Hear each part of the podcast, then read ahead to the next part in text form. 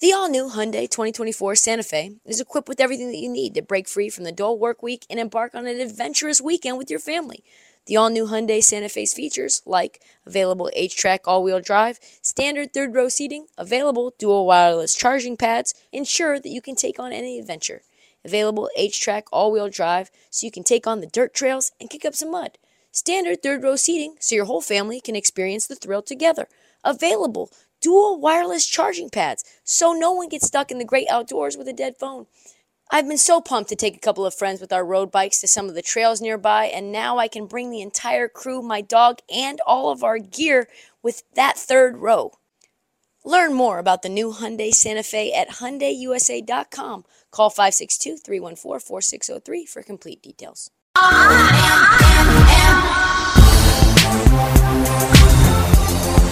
Has come early in June for NBA fans because the draft is now one day away. We're going to get you up to speed on what teams need, absolutely need a good draft, what players to watch on draft night, who the big sleepers are, who's going to have a big impact next NBA season. But we also have a special guest later on in the show a former GM of the Phoenix Suns, executive for the Boston Celtics, former international scout, Audacy insider, Ryan McDonough. So everybody's putting out mocks. There's a million of them, but I'm not mocking. Like that's that's pointless. That's something for you to read, right? So we already know who the top three are, right? It's Chet, probably go number two. It's Jabari, who really rose up through his time at Auburn, and it's Paolo from Duke. You don't know these names? What are you doing listening? Right? What are you doing? Chet Holmgren from Gonzaga, seven feet tall, slim reaper that he is, 195 pounds, probably 185 pounds. Uh, could be could be something between Kristaps Porzingis and Kevin Durant. Paolo Banchero, unguardable, six feet 10, 250 pounds. He looks like a regular human being that has been like expanded three times the size of that. Like every proportion is correct, but he's just huge. And Jabari Smith, interest, interesting, intriguing prospect, can play the defensive side really well, can shoot the ball really well, and I think he'll work wherever he goes. That's all we're doing for the mocking. I'll give you some players to watch that are sleepers or wild cards later on in the show. But I think that what's most important are current NBA teams. Who's currently there and who needs to have an absolutely phenomenal draft night or free agency, including the draft, considering what they have available in order for this franchise to move forward. We've got teams that are in inflection points, people, and decisions need to be made. All of these teams we're going to talk about are teams that have draft capital. We're not talking about teams like the Lakers or the Nets that are at crossroads as well. We're talking about teams with lottery picks. Who's going to be able to maximize their lottery picks with the situation that they're in? Number one for me, and this is in no particular order because I don't want to be biased, right? So I'm going to say one team before the team that I think is number one needs to kill the draft. Number, number one on this list, not most important team, but teams whom for this is a very important draft. Charlotte Hornets, number one. This team needs a good draft, even more now, given that Kenny Atkinson was supposed to take the job as head coach, one of the best talent developers in the league, and he abandoned ship at the very last moment. You know that there's a franchise in disarray when you had a coach and he backed out and said it was for family reasons. Like, he's staying in Golden State, and rumors are it's because he wasn't allowed to bring his own assistants. I even heard some little side jokes from other NBA insiders where they're like, yeah, some owners in certain NBA teams, they, some, some won't even let their coaches choose their own assistants. They didn't say who it was, but I already heard that rumor and I was like, that's obviously what they're talking about. So what does this mean for a team with two first rounders this year? If MJ can't keep his hands out of the cookie jar, man, I don't know. Right? Is he going to get involved again? Are 13 and 15 going to be MJ's picks? Or are they going to be Mitch Kupchak's pitch? They chose uh, James Bouknight last year. James Bouknight at 13, again, I'll just say this. He didn't perform up to the expectations that you would think a 13 pick would make. There's a lot of impact guys defensively, offensively that came in later than James Bouknight and really contributed to the team, a la Herb Jones. Hayward's got to be moved if you want to max out Miles Bridges. And that probably means sending one of your firsts along the way, right? So you've got to probably send first to move Hayward in order to max Miles Bridges. Bouknight was your lottery pick. He didn't turn out. You got 13 and 15 again. You need to figure it out. You've been in the play in two years now. You had the worst defense in the league. You don't even have a coach before the draft. I don't even know what kind of coaching style you're going to have. There's a lot of questions about whether Mike D'Antoni is going to come in. Okay. One of the worst defenses in the league can't protect the rim, Mike D'Antoni. One of these things do not fit like the other. If you're trying to fix that, I don't know what you're doing. Right? You're probably going to have to use 13 or 15 to get rid of Hayward. So it means whoever you get at 15 needs to bring value. To me, the number one guy that they can get, I scanned through all the drafts, all the mocks, all the players, all that. Number one player that Charlotte Hornet fans should be rooting for them to select. And maybe they keep both Maybe they keep 13 and 15 and they figure out a way to move Hayward without those. You need Mark Williams from Duke. Need him. Great rim protector. Probably a more mature, smart, smarter, higher IQ, immediate impact guy than Rob Williams. He's like a, a smarter, more mature Rob Williams. Seven footer, can protect the rim. And I think that makes the most sense. You could probably get him at 15 because you know that Cleveland at 14 isn't selecting another big man. If you end up keeping number 13, I could see them going after a perimeter player as well. If you could get, say, a Jeremy Sochan, if he falls down there, I like that. If you can get a Dyson Daniels, if he falls there, find some guy that can defend on the perimeter. Because right now you ain't got it like that. You got Kelly Oubre and you got Hayward, and it's just not working out. The most important team that needs to kill the draft, in my opinion, is Portland. Yeah. Yeah. not because it's my team either. It's not because of that. Because this team says they want to contend right now. You're talking about a team that's got top seven, seventh pick in the draft. Literally, I read an article so disrespectful. They said the only two good teams that are drafting in the lottery are San Antonio and I forget the other one, but it wasn't Portland. And I'm like, what do you mean? We went to the Western Conference Finals a couple years ago. We t- tried to tank. This team tanked on purpose right? Okay. So they need to hit the draft out of the park. They need to come out the blocks. It's moving pieces on draft night, moving the pick all together. There is an urgency. They have promised Dame they are building a contender and retooling around him. They can't fuck around and get a, in a project. What do you mean? Like Dame's gonna be like, you just drafted Shaedon Sharpe? okay, like when is he gonna contribute? Cause I'm 30 in my mid 30s. Portland needs viable, viable pieces yesterday. So, and, I don't think it's Keljin Blevins that's going to contribute yesterday, right? Joe Cronin, the GM, the good thing about him is he's valuing length, athleticism. He said he values the ability to play multiple positions and guard multiple positions, uh, defend on the perimeter, switch everything, shoot threes.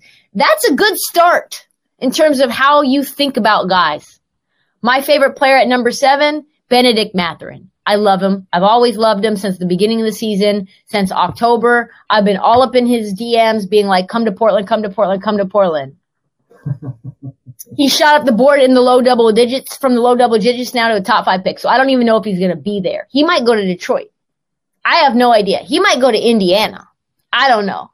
Based on Joe Cronin's comments, I can see this team either taking maybe a Dyson Daniels I could also see them taking Shaedon Sharpe, even though he's a project, just because he's long. And maybe they're lying. Maybe they are going to shop Dame. I have no idea. But Dyson, Dyson Daniels is long. He's athletic. He has great court vision. He can pass like Josh Giddey. He can defend. He can shoot. As for Shaedon, he could end up being a superstar. A lot of chatter also around Portland trading number seven for OG Anunoby and some pieces, maybe also trying to get that uh, use your 2025 first round pick from the Bucks along with the the pick in the 50s to try to make a three team trade work where you get OG Anunoby and John Collins. Mm-hmm. That would be something, wouldn't it? That would be something. But there's a lot of recent chatter that Portland's keeping their seventh pick. Again, we're going to talk to Ryan McDonough about this later on in the show, but teams are out here lying recklessly. So that could be very easily a lie. I could see that being something that they're just taking people off the scent and trying to make it sound like they have their pick in mind so that that pick seems more valuable to other teams. Another team uh, that I think needs to really kill this is the Wizards. Huge offseason for the Wizards. Much like Boston, they haven't been able to find that elusive point guard after John Wall got injured and then got shipped away. They tried out Spencer Dinwiddie. He wasn't really a point guard. They tried out Ish Smith. They tried out Raul Neto. They tried out Cassius Winston. They tried out Aaron Holiday. The list goes on and on. They tried out Bradley Beal. Is Bradley Beal the point guard for the Wizards of the future? I don't think so. I don't know, but I don't think so. A lot of chatter right now about the Wizards moving up to the number four spot for Jaden Ivey or trading three first rounds, this 10th pick and two first in the future for SGA or DeJounte Murray. What do all those guys have in common? They're not really point guards. They're not, they're combo guards. They're score first guards. Pair that with what Tommy Sheppard said yesterday during uh, whatever media availability it was. He said, listen, I'm traditional. I like point guards to set the offense and try to get everyone involved and move the ball because you see the results. When we move the ball, we're pretty good. Let me ask you this. Which three of those is setting the table? Which three of those is getting everybody the ball? You think Jaden Ivey's passing the ball? No. Jaden Ivey doesn't even know how to pass the ball when he's driving and kicking effectively. No.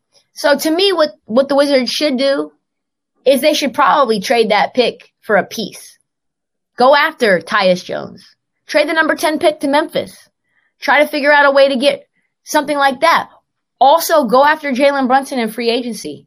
If you could get a Johnny Davis, maybe sit him and then go after Jalen Brunson or Tyus Jones. And even, here's a little crazy thought because he'll be available in December in terms of playing. Ricky Rubio makes a ton of sense. Ricky Rubio is the perfect playmaker, set the table, get everybody involved, can put up 30. He and Bradley Beal together, if, if Ricky Rubio was fully healthy, and I know that's a big if, they would be really good together. And now you've got to ask too, the big issue, of course, of what, what is Bradley Beal going to do? How this draft ends up, what they end up doing in free agency will absolutely play a factor in how Bradley Beal sees and views the future of this franchise. He, and you don't need to do much. You don't really because he already is so delusional hmm. because he wants to believe. He wants to believe that the Wizards will compete for a championship while he's in his prime. The answer that everyone, including Wizards fans, know is that it's never going to happen. Bradley Beal will never be on a contender in the, in the District of Columbia. Never. Not going to happen. Doesn't matter what happens. You add Kuz and this and that. Does not matter. Ricky Rubio, Kuz, Beal, not a contender. And he's a loyal dude. His loyalty is creating a pair of rose colored delusional glasses about what this team can do. If Beal and when Beal resigns for the max contract, now you got a whole other set of problems because you're paying him 60 something million dollars a year and you're trying to build a winner, just like Portland, trying to keep Dame happy.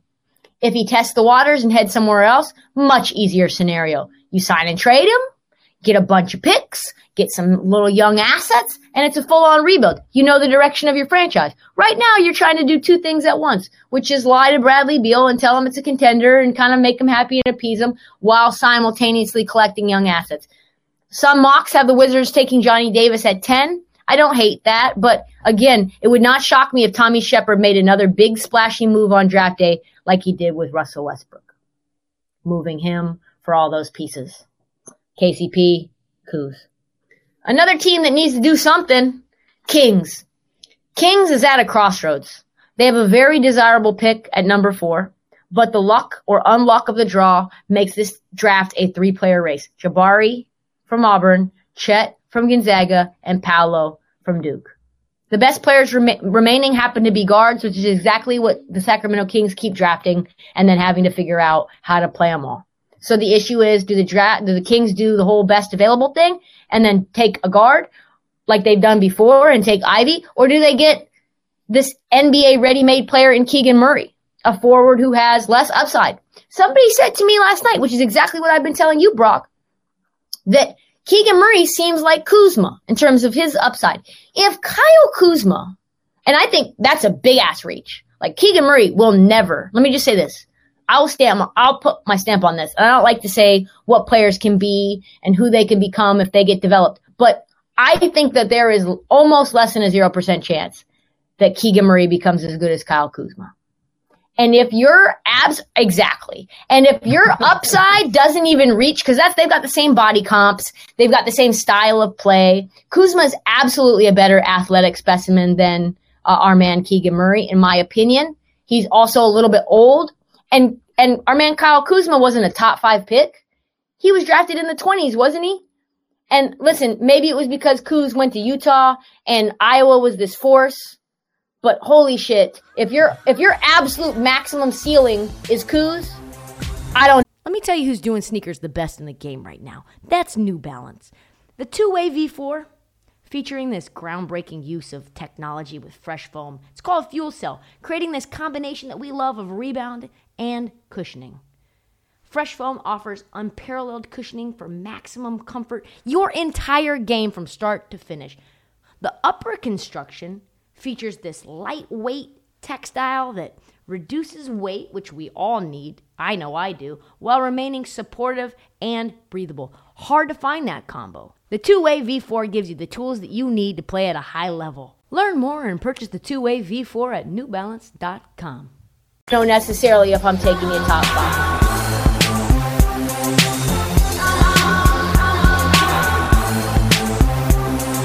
Welcoming into the show, we've got our guy, Ryan McDonough. We're going to be asking him some of the inside baseball questions on the draft. I have not spoken ever to Ryan, so I'm happy to meet you. I'm super excited. Uh, former GM of the Phoenix Suns, spent a decade working for the Boston Celtics, where he was everything from an international scout to assistant GM to my man, Danny, Trader Danny Ainge, currently our Audacy basketball insider. That's where I'm from. Audacy basketball insider, Cannot wait to ask him a ton of questions. How are you doing, sir? Hey, hey, Tristan, I'm, I'm doing well.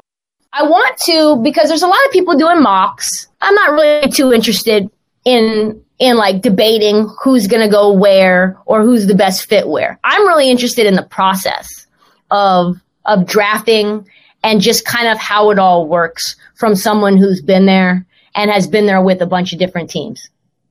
For, first and foremost, there's this big debate about team needs versus best available. What is your stance on on that? And is that a trend that sort of changes over time? And and what are some examples of of ways that door one works and doesn't work and door two works and doesn't work?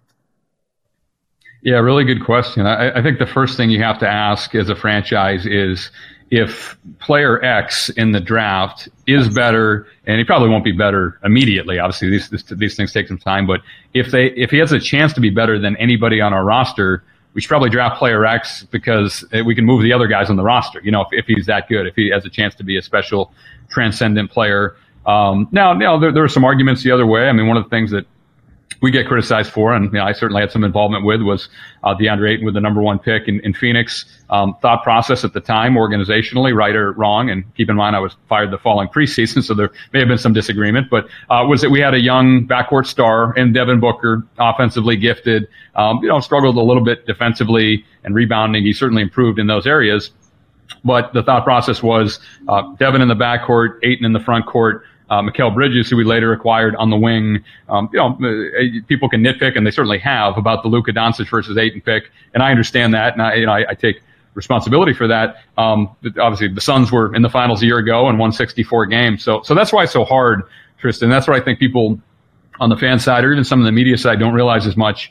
You are picking for a team. You know, you're not just picking in a vacuum individually. And when people go back and do redrafts and things like that, um, the context and the roster at the time is important because you know the reality is once we get in October and training camp starts, you have to hand the coach the ball and say figure out how to play these guys and put together a functional team. So um, you know, generally speaking, it's the most talented player. You, would want that, but uh, there is some context and nuance to that as well.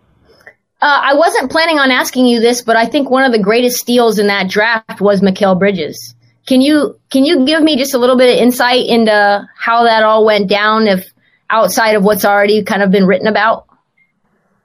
Yeah, it was a really unusual deal, um, Trysta, just because Philadelphia 76ers, who had the 10th pick, drafted Bridges with the intention of keeping him. Uh, yeah, I was know, there for that. That yeah, we, I was at Barclays. Okay, and, and, you know Mikal's history and what it was like at Barclays. His mother worked for the franchise. He won multiple national championships at Villanova. He's a Philadelphia kid, and it seemed, you know, on paper, at least to me, like a very good fit between Ben Simmons and Joel Embiid. But but Philly was big game hunting, I think, and we had a draft pick, um, a future first round pick that we got in 2015 for Goran Dragic from Miami that was unprotected, and then we had the 16th pick in the 2018 draft as well. So it's a bit unusual because you know I called Philly's front office. Uh, we were chasing picks up in that range because one of the things that I, I think people don't talk about enough, Trysta, is there are tiers and gaps in the draft, and what I mean by that is you know the value of, of each player to the next is not always even right? Sometimes it is close. Uh, sometimes there's a gap between players. Sometimes there's a gap between tiers of players. So that's what teams do. It's there's like most teams use a tiering system rather than let's just rank them 1 to 60 or 100 or whatever. So um, with us, we, we felt the, the, the, group of players in that late lottery, um, you know, say 8 to 14 range, were going to be significantly better than who was available, or we thought was going to be available at 16. So anyway, so long story relatively short. Um, Philly drafted Bridges. Uh, I was on the phone with them. Said, "Is there anything we can do?" They said no at the time, and said, "Okay, we're coming back at 16. We like Bridges a lot. We'd give you some value. We'd give you 16 plus, and we can discuss what the plus is. But uh, are there players you know you guys are potentially interested in?" And they said, "Yeah, one in particular. Obviously, they, they didn't tell us who it was.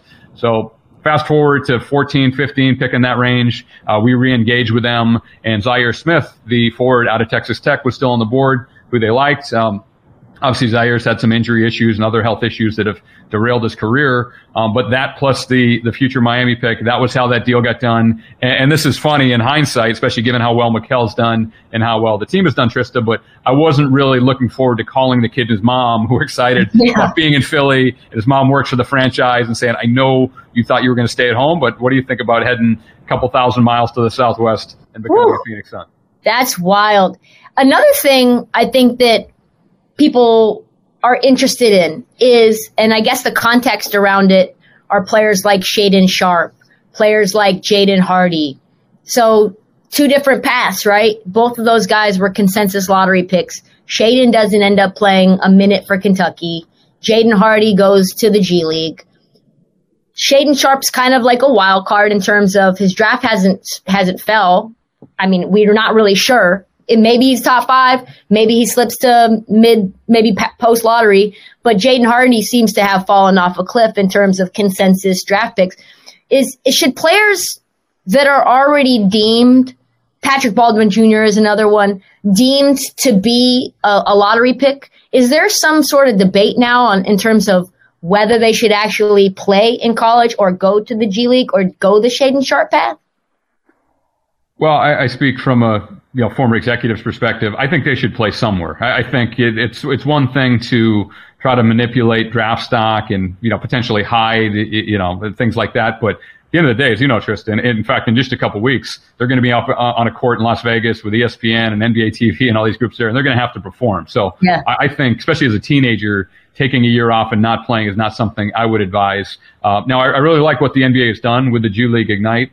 That was one of my uh, criticisms of the league or things I think the league could have done better earlier instead of letting, and I'm going back a ways here, but instead of letting Brandon Jennings go play in Italy and Emmanuel Mudiay go play in China, uh, recently LaMelo Ball go play in Australia, uh, you know, the, a lot of us um, executives in the league were saying, why don't we keep these guys here? It's, it's better um, from a fan and marketing perspective. It's better for the players developmentally. It's easier to recruit and evaluate them. And this is what the players want. Those guys, did, you know, 18, 19 years old, didn't want to go live overseas by themselves and, and things like that. So I, I, bring it up because I think the league's done a terrific job with the G League Ignite. Um, just look at last year's draft. I believe they had two of the top seven yeah. picks. Uh, Jalen Green, who I think is going to be a, a, star among the scoring leaders in the NBA someday, and then Jonathan Kuminga, who you know, talented young developmental player for the Warriors, got some run in the playoffs on, on, on the NBA champion. Um, and this year, Dyson Daniels will be another yeah. lottery pick. Um, so, I, so I think it's you know it's good to have options. Um, you know, Shaedon Sharpe situation was unique, and and, and the final I, I guess point I'll make on on Shaedon Trysta is that He is the kind of player as an executive that keeps you up at night. And what I mean by that is it scares you to take him because you don't have a body of work. And it also scares you to pass on him because of the talent. Uh, you know, he's talented enough. His highlight film is incredible that that could, could end up being the best pick in the draft. But that, that's why it's scary and hard to be an executive at this point. It'd be impossible to say either way where his career ends up. Yeah. And Dre, and I, I, would imagine that as a GM, job security makes that decision making tree a little bit more complex. I'm curious why do some guys skyrocket after the tournament has has been over and we've gotten through the combine, we've gotten through team workouts. So it, it seems like nothing's really happened, right? And you got take a guy like Mathurin. Mathurin was like in the in this like 11 to 15 range. And then all of a sudden now, even though he looked awesome at Arizona, went to the tournament, looked good there too to go why why do some guys fall significantly and what why do some guys skyrocket Really good question. And, that's one of the things where, as evaluators, you have to remind yourself and keep going back to the film because, you know, at the end of the day, the games are a little bit different, college or international versus the NBA, but it's still five on five basketball. And after the guy's season's over, he's not really playing five on five basketball. He's doing the right individually. You know, they do a little five on five there, but the recent trend, which is unfortunate, is the top players don't play there in the five on five action. Um, and then the workouts, a lot of them, especially for the top prospects now, are individual one on zero. Um, so that's one of the things as an executive, um, you have to manage expectations. Frankly, it can be really dangerous, especially when the people who don't do this year round, uh, like your coaches, your head coach in particular, he has a strong voice, strong personality, and your owner, especially, um, yeah. you know, see a guy in an individual workout or um, you know, as you know, Trysta, anybody can, in one hour workout can look great or look horrible. It's not really reflective of who they are, um, but they can just have a great day or horrible day. That, that's just, you know, human nature. So that's why you have to rely on your process. Um, that's why you have to go back to the film and watch them play in games. Uh, and then also, you know, bake in some of the off-season stuff with the combine, with the individual workouts, and, and hope you make the right decision. But uh, to answer your question, that is why. And, and I, I always get a kick out of when somebody says, "A guy's stock is rising or falling or this or that." Well, in reality, it, it, hasn't gone anywhere. Nothing has happened till tomorrow night. It's just you know, you know, media articles and things like that seem to manipulate players up and down. Uh, the teams just set their boards probably today as far as who they're going to draft. So anything that happened before today is I don't say irrelevant, but I, I think you know it gets more traction on the media side than it does when you're working for a team. Wait, so the draft board gets created only the day before the draft? Usually do it pretty late. Um, you know, probably the week of the draft. I'd be surprised if any teams wow. did it well before this week, um, because as you look around the league, um, teams are still working out players as recently as you know Monday or, or Tuesday. Uh, I don't think we have any. You know, on Wednesdays we sit here about 48 hours, excuse me, 24 hours before the draft. And the NBA does want the players to come to New York earlier now to do the media circuit and be available yeah. uh, prior to draft night. Um, but yeah, when I, when I was in Boston in particular, because of the proximity to New York City, uh, the draft is, you know, either Madison Square Garden or now the Barclays Center in Brooklyn. We would try to get guys in Wednesday morning. I mean, wow. you know, the day before the draft and say, look, we know you're headed to the Northeast. We, we you know, we have to do some recruitment. We love your guy. Get him in here. It'll be the last workout. We'll take good care of him. We won't keep him long. We just want to see him one more time, and then we'll get him on the shuttle down to New York um, you know, to, to be available for the draft. So um, that, that's why teams wait. And then also the medical piece of it, the intel. You want to go over that with your uh, trainers, doctors, people like that one more time, Trysta, just to make sure, because um, that's the other thing that keeps you up at night. One of the things as an executive, you draft a guy who's not medically sound, he breaks down. Uh, that's probably one of the quicker ways to get fired. If, if you if you drafted somebody, especially if you should have known and you didn't do your job as far as knowing whether the guy was medically fit or not. You mentioned ownership and a bunch of different voices uh, in the room. Can you kind of highlight just what it's like on draft night in a war room, all of the different people that are sounding off and, and kind of what your experience is like for people who haven't really had insight to that? Yeah, it's certainly different with different franchises. I did probably 10 or 11 drafts in Boston and then five or six uh, in Phoenix. Um, you know, I, I, ideally what you'd want is the top decision makers in the room, uh, your head of basketball, whether the president or GM, uh, his or her, you know, top lieutenants, uh, and then same with the head coach. Uh, you, you, know, the top um, men and women who work under the head coach, uh, and then your owner. And, and really that's it. I mean, you, you, don't want a lot of, you know, theatrics and things like that. A lot of teams have draft parties, uh, in both places in Boston and Phoenix. We did a good job of keeping that separate because, you know, you have to concentrate and, and, and be prepared to pivot for trades like the one we just discussed for Mikal Bridges. Um, you know, you have to be prepared, obviously, to, uh, really do anything. And what I mean by that is you, you want to move up in the draft. Do you want to move down in the draft?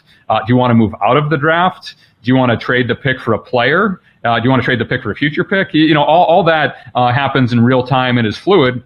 And then you also, even as the draft is going, sometimes have to be prepared in case there's a slider. So to that you know, a guy you didn't think would be there, all of a sudden, you know, gravity sets in, the guy starts coming down, the player's nervous, his agent's calling you, and then you have to kind of go through your process to make sure you're prepared. You, you know, if he's on the board uh, when it comes up. So, so really, the most important people generally are the head of basketball, the head coach, and the owner. And uh, you know, the ownership involvement depends on the franchise and how involved or uninvolved that guy wants to be. How how many or what percentage of NBA teams have extremely uh, vocal and hands-on owners during draft night? I'd say a growing percentage. Honestly, I, I think as franchise values escalate, and some new money comes into the league. Um, you, know, you know, a lot of tech and uh, a younger group of owners, I guess. I, I think some, you know, talking to guys who've done the job longer than I have. Uh, you know, some of the old guard owners, frankly, wouldn't come around for draft night. They just, you know, get get a call or you send them an email, maybe a fax back in the day, say here, here are the guys we're looking at. Uh, you know, you try to prep them for we might take this guy or that guy. Okay, sounds good. Um, that is getting you know less and less uh, standard, I, I guess. So they're more involved. So that's one of the challenges. You know, from a front office perspective or coaching perspective. I think from any job, right, managing out, managing the boss and his his expectations. Um, but yeah, I don't think that's a trend that's going anywhere. Uh, let me put it this way: when the average franchise is selling for one and a half to two plus billion dollars, and, and guys write a check at that level, I think they're going to want to continue to be involved. That's really interesting. Uh, especially considering I talked to somebody within the Golden State organization and I asked them, and I said, why do you guys consistently draft so well and find value wherever you're at in the board. And, and they said, well, I think the main reason, and, and they said a lot of people get it confused, like that there are certain teams that don't have great scouting departments or talent evaluation departments. There's pretty high level of, of, of talent evaluation all over the league, but it really is a matter of whether an owner decides they want to allow uh, their those decision makers and evaluators to have agency to make those decisions. And they said, you know, Joe Lacob has really given us a lot of agency to make those decisions. Um, what's it like when, you know, maybe you see a, a decision one way and an owner disagrees? Well, it's a challenge for sure, and, and, I'd reiterate that. I've heard the same about Joe Lacob. Um, you know, he, he's an owner who's very involved in the process. Obviously, he's he's good at it. His team's been in the finals six of the last eight years and won four championships. Uh, and I give him a lot of credit, Trysta, because as, as much as, you know, any majority owner I can think of off the top of my head, he works. I mean, he, he goes around, he scouts games, he watches film. Yeah, he, he does. this stuff. He loves it. yeah. so where you get in trouble, you probably see where I'm going with this, but yeah. is where you get in trouble is when a guy does not do all that and, and bases it off of, um, you know, pre-draft workouts or highlight tapes or things like that, and thinks he knows. Well, ultimately, he's the boss. So does he know? I, you know, and and so it's hard. I, I think like anybody when you disagree with uh, you know somebody you're working for, you need to be persistent and make your points and be respectful, uh, but also know when to relent, right? Because ultimately, um, you know, at the end of the day, unless you own a company or you're you're the CEO or whatever, you work for somebody. So you have to you know be, pick your spots. Uh, you hope that the, the, the relationship you built up and the process you have is sound. Um, maybe if you have a track record of success doing something, you can fall back onto that. But um, yeah, I think anybody who's disagreed with the boss, uh, you know, goes through the same calculation. When do I push? How hard do I push? And when I realize it's not going to go my way or not likely to go my way, do I do I let go of the rope and relent, even if I don't agree with the ultimate decision?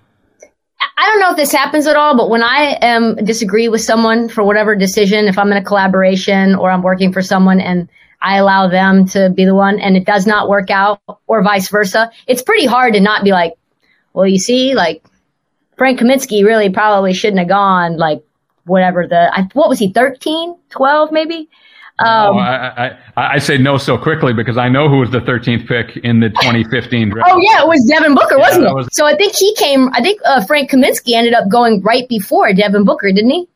I think Frank went ninth or tenth. Yeah, ninth. Range, maybe eleven. Uh, the direct pick before Devin was his college teammate Trey Lyles um, yep. with the Utah Jazz, and and this is why it's so hard. I mean, Dennis Lindsey and his staff did a phenomenal job of building the Jazz when he was there. They drafted Donovan Mitchell in the late lottery and Rudy Gobert uh, in the late first round. Uh, they had also drafted Rodney Hood, who played well at the time, uh, you know, late teens, early 20s there. So they had a perimeter heavy team. They wanted a front court guy. They went with Lyles over Booker. Uh, in a vacuum, that pick doesn't look great. But then you look at the totality of their draft, like, yeah, Utah, you know, they've been one of the best teams in the league the last few years. So, so that's why the job is hard, uh, Tristan. And obviously one of the frustrations, as you can imagine, and players get this too, but as an executive, as a head coach, um, you know, for certain members of uh, fans in particular, certain members of the media, just pick it a mistake, you know, pick it a mistake rather than looking at the totality of it and saying, okay, it's, it's a hard job. And nobody, literally, whether, whether you're Red Auerbach or Jerry West, everybody's going to make mistakes. Uh, you know, the guys who do it better make fewer mistakes and adjust to their mistakes quicker than everybody else. So I heard this story yesterday, and it I believe it was Mark Stein talking about uh, the Dirk. Uh, the Dirk uh, draft pick, and he was talking to the Mavericks organization and asked him how Dirk did, and they basically said that that Dirk had a horrible workout, and um, that this other kid, I forget who it was, really excelled. And, you know, it was disappointing because they liked Dirk and, and all of this obviously they end up loving Dirk. That was a complete lie. And Dallas, uh, the Mavericks organization said to Mark, don't listen to us at all before draft because it's all lies. Um, can you talk a little bit about the whole disinformation campaign that goes on pre-draft from team to team in the media? How you know how front offices use media to sort of like take you off the scent, and who's the best at it uh, in the league right now? Yeah, all, all really good questions uh, Trysta, look at it this way. If you work for a team, why would you want anybody to know what you're doing, right? Yeah. You, you, wouldn't want anybody to know what you're doing because there goes your competitive advantage. And, and in this draft that's coming tomorrow night, I think the Orlando Magic have done a good job injecting some uncertainty into the process. I mean, most people think they're going to take Jabari Smith, the forward out of Auburn. I think that's who they'll take. I wouldn't be shocked if they take Chet Holmgren personally. Uh, now we've seen on the betting markets, and I, and I know obviously given your multiple gigs with Audacy, you follow the betting markets closely. Paolo Banchero has skyrocketed. He was a distant third on the betting markets. Now he's moved up uh, just behind Chet Holmgren in, in, into that number three slot, close to number two. Um, so I mean, they're doing a good job of that. Now we'll see. Ultimately, all that matters to the franchise is whether they draft the right guy and how he develops. Um, but yeah, if you're Orlando, for example, you want people thinking you could take any of those three guys, or maybe even Jaden Ivey, because if a team falls in love with a player, you don't want them to say, okay, well uh, we know Orlando's going to take Jabari Smith, for example. Now let's just talk to Oklahoma City at two and try to trade for two because we know who one is. You know, you want all your options to be open. Um, so, so that's why it happens. And uh, yeah, the disinformation, it, it's easy on the team side to spot a lot of times because when you see stuff about your own team, you say, well, that's not true. You, you know, it's, you, you know, obviously when, when you're living it, when you're doing it. And uh, so, so what I would say, um, just from a general perspective for your fans is consider the sources, right? I, I, mean, some of the NBA's top newsbreakers, you and I know a lot of them, but Adrian Wojnarowski, Shams some of these guys say it's probably pretty legitimate. Uh, if it's some guy with, who's an egg with six followers on Twitter, you probably don't want to listen to that person if it is a person and not a bot. Um, so that, that's the challenge. You, you, know, teams will use it uh, to throw, you know throw out smoke screens. Uh, agents will use it to try to, as, as you talked about, players rising or falling, especially try to spike their guys' value right before draft time and, and prevent a free fall on the other side of it. Um, so as far, as far as teams, honestly, I think just about every team does it. Um, and then, you know, one of the new trends is interesting. I guess this is more related to free agency, but I was thinking of today is one of the things we're seeing now, Trysta, is teams using the media to set the expectations for free agents, right? So it's, for example, a recent example in the last 24 hours, PJ Tucker opts out in Miami with the Heat uh, we see that uh, the Philadelphia 76ers will offer PJ Tucker a three-year, $30 million deal, and that the Miami Heat better be prepared to, you know, pay that amount. So, so that's kind of the that's way. That's coming from the agent side, yes. That's got to be coming from the agent side, right? I think it's both. Honestly, I, I, th- I think a lot of it probably is the agent side. Uh, you know, he's doing what's best for his player. That's his job. But a lot of it's the team side too, where if you if you're PJ Tucker, so I, I didn't know that team was interested in at that level. Let me start. I was thinking about maybe re-signing in Miami. You know, comfortable here. We just went to the Eastern Conference Finals, almost played in the NBA finals. It's South Beach, no state income tax, all those kind of things. But Philly's interested. Well, they have James Harden and, and Joel Embiid. And, you know, so that's kind of the way the game is played now, as Draymond calls it, the new media. And I, I don't think that's a trend that's going to change, not only with players, you know, doing media like Draymond and CJ McCollum, uh, but with teams and agents and even players leaking stuff to try to manipulate situations the way they want it to go. What percentage of what we've seen rumor wise, specifically this year, considering it's a very wide open draft, would you consider to be uh, false? Oh, more than half. You, you know, you know, I, I, think you know a lot more than half. That's a lot. Um, but because you know, honestly, one of the things that's funny with um, NBA teams is they'll spend just about all their time talking about what every single other team's going to do, and then you know, when you ask somebody, "What are you guys going to do?" It's well, you know, I'm not sure, you know, because because there's no reason to tell another team what you're going to do, you know. So so I think that perpetuates it. Um, you know, when we're kids, like the game telephone, where you tell the person next to you, and then they tell the next person, and and by the time it got to the end of the line, the message was kind of similar, but like pretty different. That's kind of like the NBA, where you know you hear this team is interested in this guy or may do this, and and then it gets you know parroted and maybe changed and tweaked a little bit and by the time sometimes it hits the media or it gets back to you, you say, wait a minute, that's not what I, it's kind of like what I heard, but, but different. So there is a lot of that in NBA front offices. And that's why I think in some ways, honestly, it's a little bit of a waste of time to do all that. If you're an NBA executive or with a team, just, you know, focus on what you're doing, the draft, the film, the trades. Don't worry about it, you know, and just rely on your direct conversations with other teams rather than what you read on Twitter or some of these uh, NBA gossip sites. If we're betting on the NBA draft, if you're in a state where you can bet, does it make sense to look at kind of the the past decision making lens of an organization and in terms of how they like to draft, how they like to construct a roster, in terms of how they may actually select? A good example that that I, I guess I could use is like there's a lot of chatter around Toronto last year taking Jalen Suggs. But when you look at Masai Ujiri and what he likes to do, he likes to get these six six to six ten guys that can switch everything, that can also handle the ball, with exception obviously to Fred VanVleet, which makes the Scottie Barnes pick make more sense. Check out our new NBA show Beyond the Arc, part of the CBS Sports Podcast Network, where you can find me, John Gonzalez, NBA insider Bill Reiter, and Ashley Nicole Moss five days a week talking all things NBA. Whether you're looking for insightful discussions, upbeat commentary, breaking news, interviews, or coverage of all the biggest stories in the NBA, our new show is the place to be five days a week.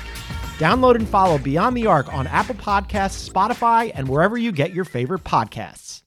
Yeah, re- really good question. And, and, and so, um, I, I, don't want to say disregard what I said up until this point, but if there is a time, especially if you're betting it, to rely on NBA insiders, um, you know, you know, the, the elite NBA insiders, newsbreakers, it is in the next 24 hours from now up until the draft because um, that was one of the things that that I got, you know, for Audacy. I think it was in 2020, um, the draft that they were going to take the Chicago Bulls were going to take Patrick Williams with the fourth pick. I had a number of people tell me that. Uh, I think he would have gotten good value there in the betting markets because he was not a projected top four pick. Um, so I, I, say, you know, pay attention to some of that like now. you know, the other 363 or four days, it's less relevant, but uh, generally the mock drafts, uh, especially Jonathan Givony runs one for ESPN, are pretty accurate, close to the draft. So I, I would pay attention to those.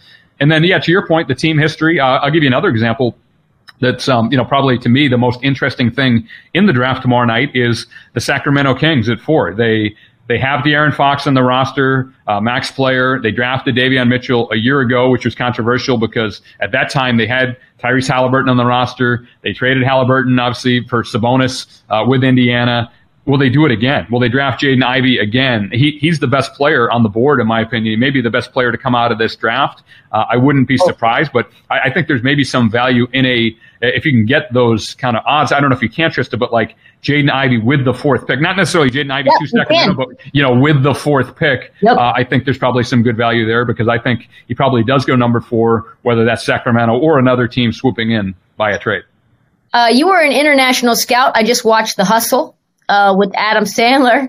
so I have a newfound appreciation for all the miles that you've logged in your life and all of the room service and places you've woken up and you don't even know where you are. Um, I am curious, based on your international experience, how uh, places and regions and styles of play go in and out of style. You talk about a bunch of NBL guys or guys from Australia in general, like Giddey, that have ripped things up early, you know, made an immediate impact. How does that that impact other like decision makings and how other players from that area and how teams evaluate them? Yeah, it's, a great question. And I think if you go back 30 years, what the dream team started is really powerful and impactful. And you see that as an international scout.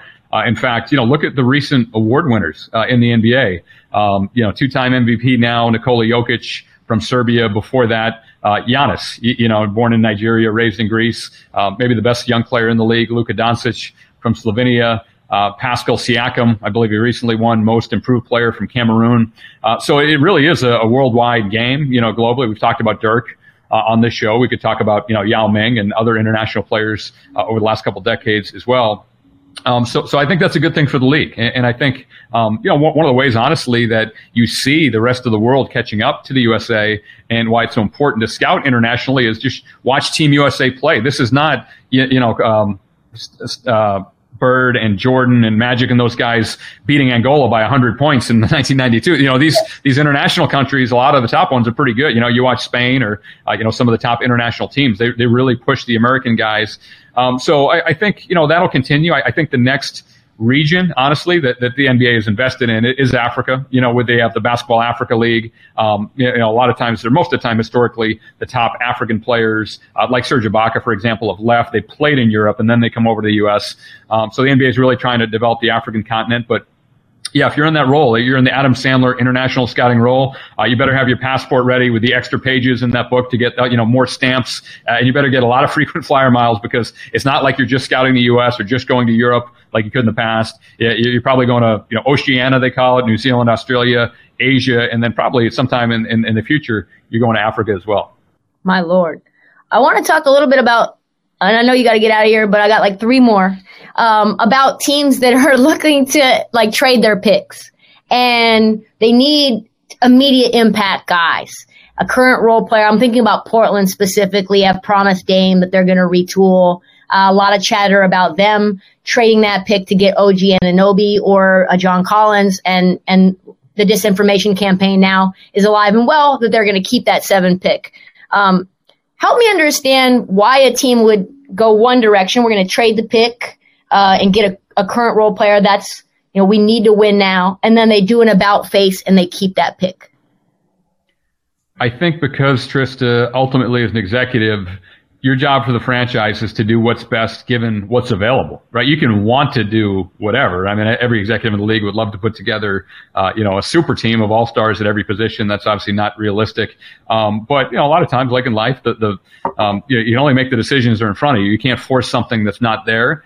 So yeah. I think Portland probably does want to trade the num- number seven pick. It seems like they have told Damian Lillard, to your point, that um, you know th- this is not going to be uh, a long, drawn out rebuild. He's in his 30s now. He's made a ton of money. He's an all NBA player. He's going to the Hall of Fame someday. He doesn't have the patience for that. Yeah. Nor to be prudent for the Trailblazers to keep Lillard in a Blazers uniform if they're going to do that. You know, it makes right. sense to uh, to get young players and draft picks and things like that. Um, so that's but, but the challenge is, you know, you don't want to trade the seventh pick for just whatever. You know, you know, for anybody if he's not going to impact winning. Um, you know, the, the, other school of thought is okay. You know, we, would prefer to trade the pick. Uh, I imagine the Blazers have a, a list of players they would trade the pick for. But if you can't get one of those players, you know, then let's try to draft the best available guy we can. Uh, maybe he shows out in summer league and, and builds value there, and we could trade him, you know, later this summer or even into the season next year. Keep in mind the trade deadline's not till February. Uh, so those are the decisions that take place. Um, and, and, and, you know, on draft night, that's why the best executives, the best teams are flexible. I think one of the best recent examples of that is Golden State and the maneuvering they did with D'Angelo Russell first, and then uh, with Andrew Wiggins in the pick. Um, you know, I, I, don't think that was something that they necessarily could have predicted in advance, but they gave themselves that optionality and flexibility, and it culminated in Wiggins being maybe the second best player on the team that just won the championship. Yeah, that was a wild uh, turn of events, man. For him to turn into Maple Jordan after being, you know, somewhat disappointing in Minnesota, it goes to show you that, you know, Steve Kerr said that, you know, any that the majority of NBA players could be impact players if they were in the right situation. Uh, do you think that's true? It's not something that we discuss enough. Um, situation, role, fit. Um, and, and, what I would say, Trysta, is there are only a handful of guys in the NBA that, in my opinion, are that one A alpha guy that you know you hang on the marquee, uh, you you sell tickets, uh, they you know people come visiting fans come to see that guy play. There aren't many of those guys. There certainly aren't thirty of them. And so if you're Andrew Wiggins, who, as you know, is, is backstory, son of Mitchell Wiggins, former NBA player, one of the anointed ones from a young teenager. This kid was the number one player and potential NBA star. It's hard to live up to that pressure and those expectations, especially when you are drafted number one by Cleveland and then traded, you know, for Kevin Love to, to Minnesota and the Timberwolves and their fans expect that. So I just think of it from Wiggins' perspective going from the guy who was expected to be the guy and lead Minnesota championships. Um, you know, obviously the Timberwolves are well short of that. He gets traded um, you know, as a quote unquote disappointment in the eyes of a lot of people to uh, Golden State. In fact, and, and if, if uh, you know, I'm not saying that to pick on Wiggins, but keep in mind that Minnesota threw in a pick that ended up being Jonathan Kuminga, the seventh pick in the draft, along with Wiggins, gives you an idea of his value at the time. Right. Uh, to now, he's the fourth guy in, in Golden. He's not the guy anymore. That's that, we know who that is. That's Steph Curry, the best shooter in the history of the game. Uh, but they also have Draymond Green and Klay Thompson, who are also head of the Hall of Fame someday. So now Wiggins can just be himself. He can just play his role. He's not the focal point. He's not the guy that everybody in the media and the fans wants to hear from. He's not the center of the defensive game plan. In fact, he's probably not even the second or maybe probably the third guy in the game plan when you're playing against Golden State and he's thrived. You know, so like I, think that's what Kerr is referring to. It is yeah. situation, it is opportunity, and the teams that usually win have that you know one A alpha guy at the top, and then everybody falls in line beyond, behind him. I think one of the most complicated evaluation decisions, I guess, of this draft seems to be Chet, right? Chet Holmgren from Gonzaga, seven footer, uh, elite shooter, elite shot creator, elite passer, defender really good shot blocker, probably one of the, the most unique unicorn type players that we've seen. So they say, right? But he's 195 pounds, has all the tools. Uh, my guess, my question to you is, do you think that Chet's frame can functionally work at the NBA level with this full toolbox of skills if he does not put on another pound? No, he, he needs to add weight. And, and, this is why, one of the reasons why the job is so hard, I think, at least in my opinion, clearly Chet Holmgren has the most upside of any player in this draft with his size, his length, his shooting potential, his shot blocking. I, I think he blocked three and a half shots a game at in 26 minutes. Um, you know, he can be a unicorn. But is he going to be healthy? Is he, is he going to make it, so to speak? And we've seen guys um, with unusual bodies. Um, you know, I don't want to scare anybody, especially Orlando Magic fans, but Greg Oden uh, you know, broke down. Um, you know, recently there's some questions, I think valid questions about Kristaps Porzingis and his long-term health. Um, you know, is, is Chet going to be one of those guys, or is he going to have a successful 10 or 15 year uh, career? And honestly, Trysta, that's part, part of the reason the job is so hard. That as an executive, you really have to rely on your medical staff, your, your doctors and trainers, sports scientists. Uh, I imagine the Magic in particular, probably OKC as well, has put Holmgren through a battery of tests and gotten his medical information and, and dissected it. And, and it, really, it's a, like anything else, it's a projection. Is this guy going to hold up? Is there anything chronically wrong with him? And then it's, you know, it's like building a house with his frame. How much can you add to it before it potentially crumbles or falls apart. Um, yeah, so I think those are legitimate questions. Let me put it this way: I think if Chet Holmgren's body were you know solid, like he'd be the number one pick for sure. Um, but I think that is a legitimate question and a reason why you may see Jabari Smith go off the board if Orlando doesn't want to take that risk. Uh, last last question about Jaden Ivey. Um, for him, my I guess and, and what I've read too, what I've seen, what I've read, is that he has a ton of skills physically, right? But and very explosive athlete. But the, the one question mark is his decision making ability. And a bet on him is really truly a bet on whether you can develop him into being this really good decision maker, a playmaker and find the ability to, to drive and kick well, right? He's made some pretty bad shots in the tournament, kind of taking bad twos and threes when he can make the open look. Um, so I guess the question is, how do teams evaluate on the front end uh, whether a player you can you can do that with them and whether they're they're capable of getting better on the IQ and decision making side. Yeah, a lot of it's the, the in-person scouting and the film work. You, you know, you really want to get technical and break it down, uh, especially the pick and rolls, as you know, that's such an important part of today's NBA game. Yeah. Um, and, and then it's decision making. And one of the things we did when I was GM of the Suns is when we met with players, uh, we would pull film clips of their games and then have them talk us through what they saw what they were thinking. You know, obviously there's some good plays mixed in with some bad plays. You want to see how a player thinks the game and, and how, how he, you know, talks through it. Um, and then you also, frankly, you have to evaluate the whole roster and the coaching staff and things like that as well because if a player was used a certain way before getting the NBA, but you're not going to use them that way, uh, keep in mind, usually, as you, as you know, Trist, especially compared to, to Big Ten basketball at Purdue yeah. with Ivey, uh, the NBA game can be faster. It can be more open. Uh, it's actually less physical. I think that's Yeah. counterintuitive to some people, More but there's less contact on on the ball handler. Um, so that's part of the reason I'm, I'm, I'm a fan of Jaden Ivey. I really like the kid's potential. I think with the NBA now, with hand checking basically disallowed, whereas a defender you can't really put your hands on a guy. I think it's going to be really hard for people to stay in front of that kid, and that's why you know I, I see shades of John Morant. You, you're right; the decision making has to improve. Uh, I see flashes of a young John Wall. He just moves at a different speed with the ball, and given his background too, keep in mind his mother Niele uh, was an excellent player, uh, coached with the Grizzlies, now the head coach at Notre Dame. This kid's a you know comes from an athletic family and a basketball family, and and, and watching him play and seeing him interviewed, he seems like a pretty sharp guy. So for me, just from afar, I, I think he'll be able to figure it out. I think he has a lot of things you can't teach, and he seems certainly smart enough and willing to learn the things you can't teach as an NBA team. One follow up. Is that what you saw with Devin? Devin Booker? Uh, some similarities, yeah, yeah. Obviously, you know, Devin didn't have the freaky athleticism. He had the Right. beautiful shot. Um, I, I think what stood out to us more than anything, Trysta, was the competitiveness. I mean, we saw the shooting at Kent- in Kentucky, but then when we brought him into our gym for a pre-draft workout, the hyper competitiveness. He didn't want to lose a drill. Nobody could stop him. And then when we did some two on two or three on three in particular, uh, you saw some of the ball handling and playmaking that if you go back and watch the high school film, it was there, but that was not his role at Kentucky. So that's part of the reason the job is hard, right? If, if you just watched him with the Wildcats, you say, well, he's an excellent catch and shoot player. What else can he do? Well, he was first team All NBA guy. He can do a lot, but uh, that wasn't obvious at the time. Uh, really, that pre draft process helped to solidify that he was the guy, and luckily he was there at 13 in the 2015 draft. Yeah, it's interesting how situations sometimes can throw teams off the scent. I think Duke is really good at hiding players um, to what they can be. I think Paolo could be a star. It just was kind of used in a in a different way than maybe he'll be used in the NBA. But awesome stuff. Thank you so much for joining us. I appreciate you giving me a plethora, a swath of your very valuable time. I hope we can do it again soon. Anytime, Trysta. Always great to be on with you. Thanks so much. Appreciate that. That was Ryan McDonough, former GM of the Phoenix Suns, assistant GM of the Celtics, former international scout, current Audacy M- NBA and basketball insider.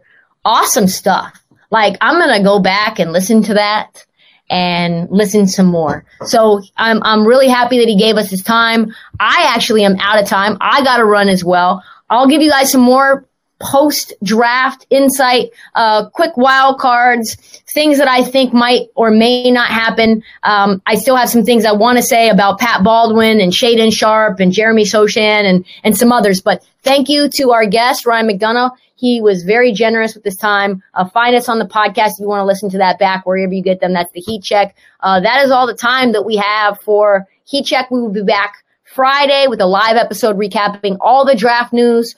Follow us from Heat Check as the season comes to an end and free agency begins. Do not forget to download, subscribe, tell your friends, every single one of them. Please follow us on social at, at this Heat Check and at Trysta Krick on TikTok.